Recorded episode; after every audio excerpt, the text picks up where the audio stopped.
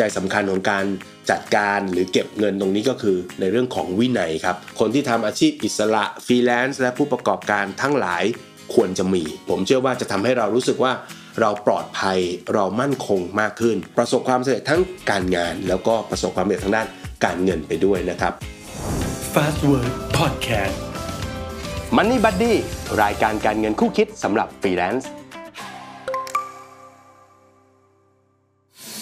สวัสดีครับ ขอต้อนรับเข้าสู่รายการ Money Buddy รายการคู่คิดทางการเงินสำหรับฟรีแลนซ์แล้วก็ผู้ประกอบการทุกคนเลยนะครับ พบกับผมโค้ชหนุ่มเป็นประจำทุกสัปดาห์แบบนี้ทางช่องทางของ Fastwork Podcast นะครับ วันนี้ผมอยากจะชวนคุยในเรื่องของเงินออม 3 ตะกร้าสำหรับอาชีพอิสระทั้งหลายนะครับ เวลาเรามีเงินเก็บเงินออมเนี่ยนะครับอย่ากองมันทั้งหมดไว้ในที่เดียว ให้เราจัดแบ่งเป็นสัดเป็นส่วน ตะกร้าแรกเลยนะครับผมเรียกมันว่าเงินสำรองเผื่อฉุกเฉินครับเราจะเก็บเงินของเราเอาไว้นะครับแล้วก็สะสมมันต่อเนื่องนะครับ เติมมันไปเรื่อยๆ จนมันมีขนาดเท่ากับ 6 เท่าของค่าใช้จ่าย ยกตัวอย่างเช่น ถ้าค่าใช้จ่ายเราประมาณสักเดือนละ 1 0,000 คูณ 6 ก็คือ 60,000ตะกร้านี้ก็ควรจะมีเงินเก็บสักประมาณ 60,000นะครับขึ้นอยู่กับค่าใช้จ่ายของแต่ละคน ห้ามเอาไปลงทุนอะไรเสี่ยงเลย เพราะมันเหมือนกับแหมเป็นกันชนนะครับเป็นกระเป๋าสำรอง ถ้าเกิดวันไหนเงินสดหมดมือเงินไม่มีเนี่ย เราก็สามารถหยิบเงินจากในตะกร้านี้เอาไปใช้จ่ายในชีวิตประจำวันได้ เพราะฉะนั้นห้ามหยิบมันเอาไปใช้ในเวลาที่ไม่ฉุกเฉินนะครับ ถ้าหยิบตอนไม่ฉุกเฉินนี่ตีมือเลยนะ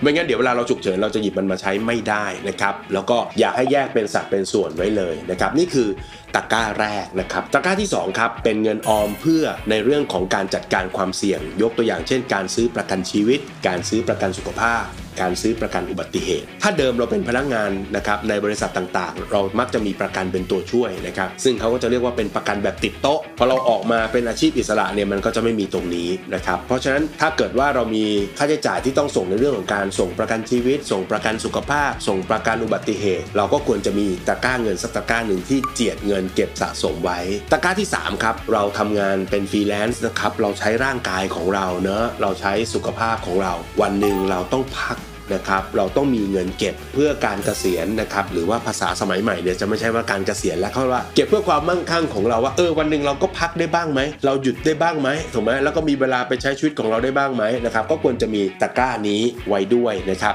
เครื่องไม้เครื่องมือที่จะใช้กับตะกร้านี้ก็อาจจะมีความผันผวนสูงขึ้นได้บ้าง เพื่อเพิ่มโอกาสในการได้รับผลตอบแทนนะครับก็อาจจะใช้พวกกองทุนรวมอะไรต่างๆ เข้ามาช่วย หรือถ้าอาจจะสะสมเป็นหุ้น ผสมกับเงินเก็บเงินฝากก็ไม่ใช่เรื่องเสียหาย ตรงนี้ก็ต้องอาศัยเรื่องของการศึกษา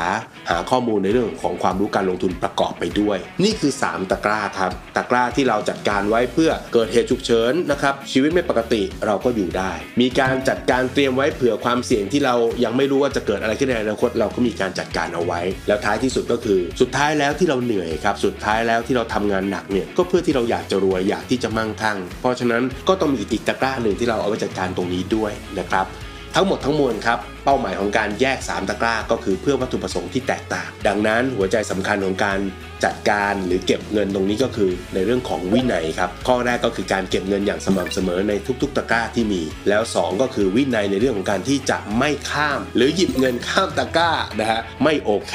นะครับ นี่คือเงิน 3 ตะกร้านะครับ เงินออมที่คนที่ทำอาชีพอิสระฟรีแลนซ์และผู้ประกอบการทั้งหลาย ควรจะมี ผมเชื่อว่าจะทำให้เรารู้สึกว่าเราปลอดภัยเรามั่นคงมากขึ้น หน้าที่การงานก็ทำไปได้สวย เงินเก็บเงินออมก็โตต่อเนื่อง แบบนี้ก็จะมีกำลังใจใจก็จะฟูทำงานก็จะมีความสุข เพราะว่ามันเติบโตประสบความสำเร็จทั้งการงาน แล้วก็ประสบความสำเร็จทางด้านการเงินไปด้วยนะครับเพราะฉะนั้นฝากเงินออม 3 ตะกร้าไว้กับ อาชีพอิสระทุกๆทท่านเลยนะครับ และทั้งหมดนี้นะครับก็คือ Money Buddy เพื่อนคู่คิดทางการเงินของฟรีแลนซ์แล้วก็ผู้ประกอบการทุกๆ คนนะครับ ฟังกันเป็นประจำในทุกๆ สัปดาห์นะครับ ในทุกช่องทางของ Fast Work Podcast นะครับ ผู้ประกอบการบ้านเราจะได้รวยๆฟรีแลนซ์บ้านเราจะได้รวยๆแล้วก็มีความสุขกันทุกๆ คนนะครับสำหรับตอนนี้หมดเวลาแล้วนะครับ พบกันใหม่ในตอนหน้าสำหรับ EP นี้ลาไปก่อน สวัสดีครับ